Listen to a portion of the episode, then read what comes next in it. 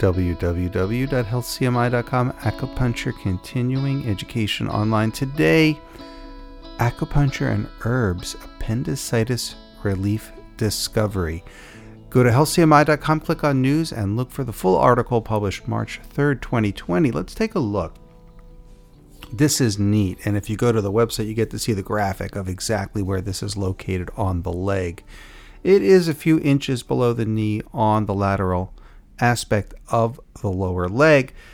This point, Lan Wei Shui, is very tender and it's only on the right side. Now, most acupuncture points are bilateral on both sides of the body.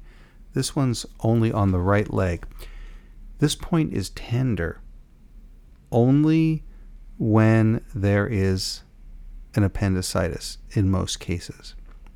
True, you can have a bruise or an injury to the local area, but in terms of its reaction to internal organ problems, if someone presses on Lan Wei Shui and there's a lot of pain, and then you do McBurney's point, which is the point of the lower abdomen, and you get rebound pain, it's assuredly appendicitis. And that's another technique used McBurney's point, which is technically uh, not considered an acupuncture point in biomedicine circles. Of course, in Chinese medicine, McBurney's point is part of our system, and it would be either part of the lower abdominal acupuncture channels or Ashi points. But Lan Wei Shui is a standard, what we call extra point, also called MLE 13. Now, appendicitis can be an acute emergency where you go to the hospital. Most people are familiar with that. But keep in mind that appendicitis can also be chronic inflammation of the appendix. So, suppose you go to the hospital and they give you some antibiotics or whatever, and you're fine. But then you have this kind of chronic aching and pain and tenderness there, and it's not enough to remove it yet it kind of persists and continues. What do you do? Well, acupuncture is very helpful. Now, some quick notes for not to disturb the appendix. You don't want things that are going to be hard that might lodge in there. So it's not like um, you would eat a lot of walnuts, let's say, or something hard, and then go jogging, right? Because you don't want to shake it up and irritate the inside of the intestine. So just keep that in mind before exercise or something. That depending on what food you eat, you don't want to take that and shake it up in a bag, which is your intestine, and then expect good results. So it, just from a dietetics point of view, to protect the intestine, uh, make sure you've digested your food or had soft foods, things like that.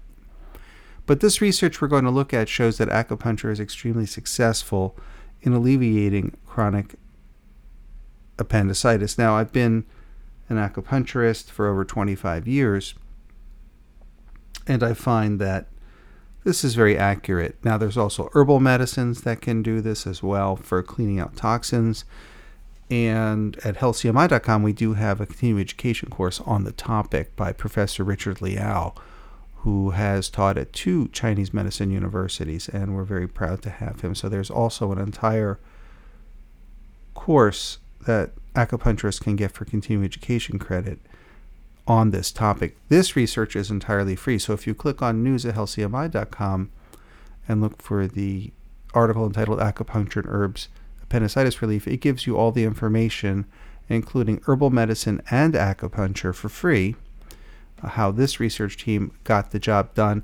And I do like their choice of herbs. I noticed they use Bai Jiang Cao, which invigorates the blood. It kind of improves circulation, but also detoxifies fire poisons, we say. So it has these kind of antibiotic properties, and yet it also has this blood invigorating or blood thinning property. And there's a lot of other things in there as well.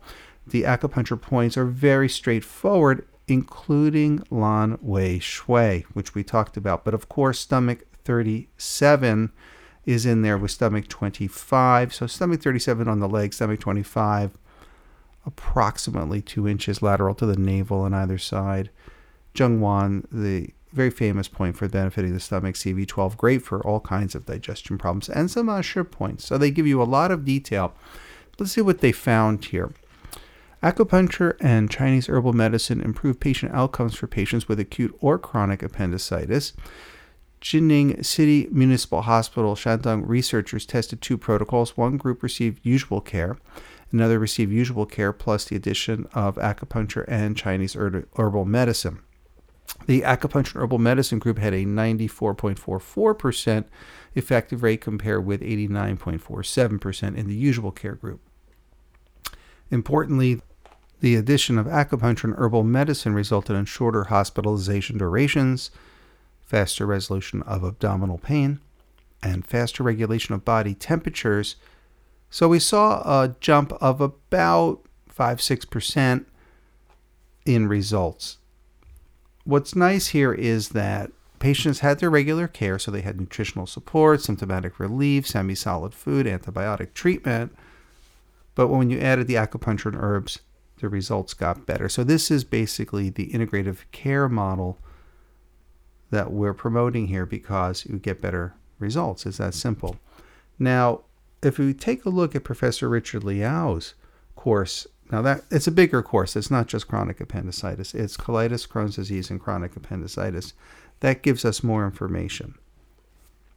In this case, the acute appendicitis is treated. So they're literally showing you a hospital emergency and showing that even in cases of a hospital emergency, add the acupuncture herbs to the protocol and you get better results.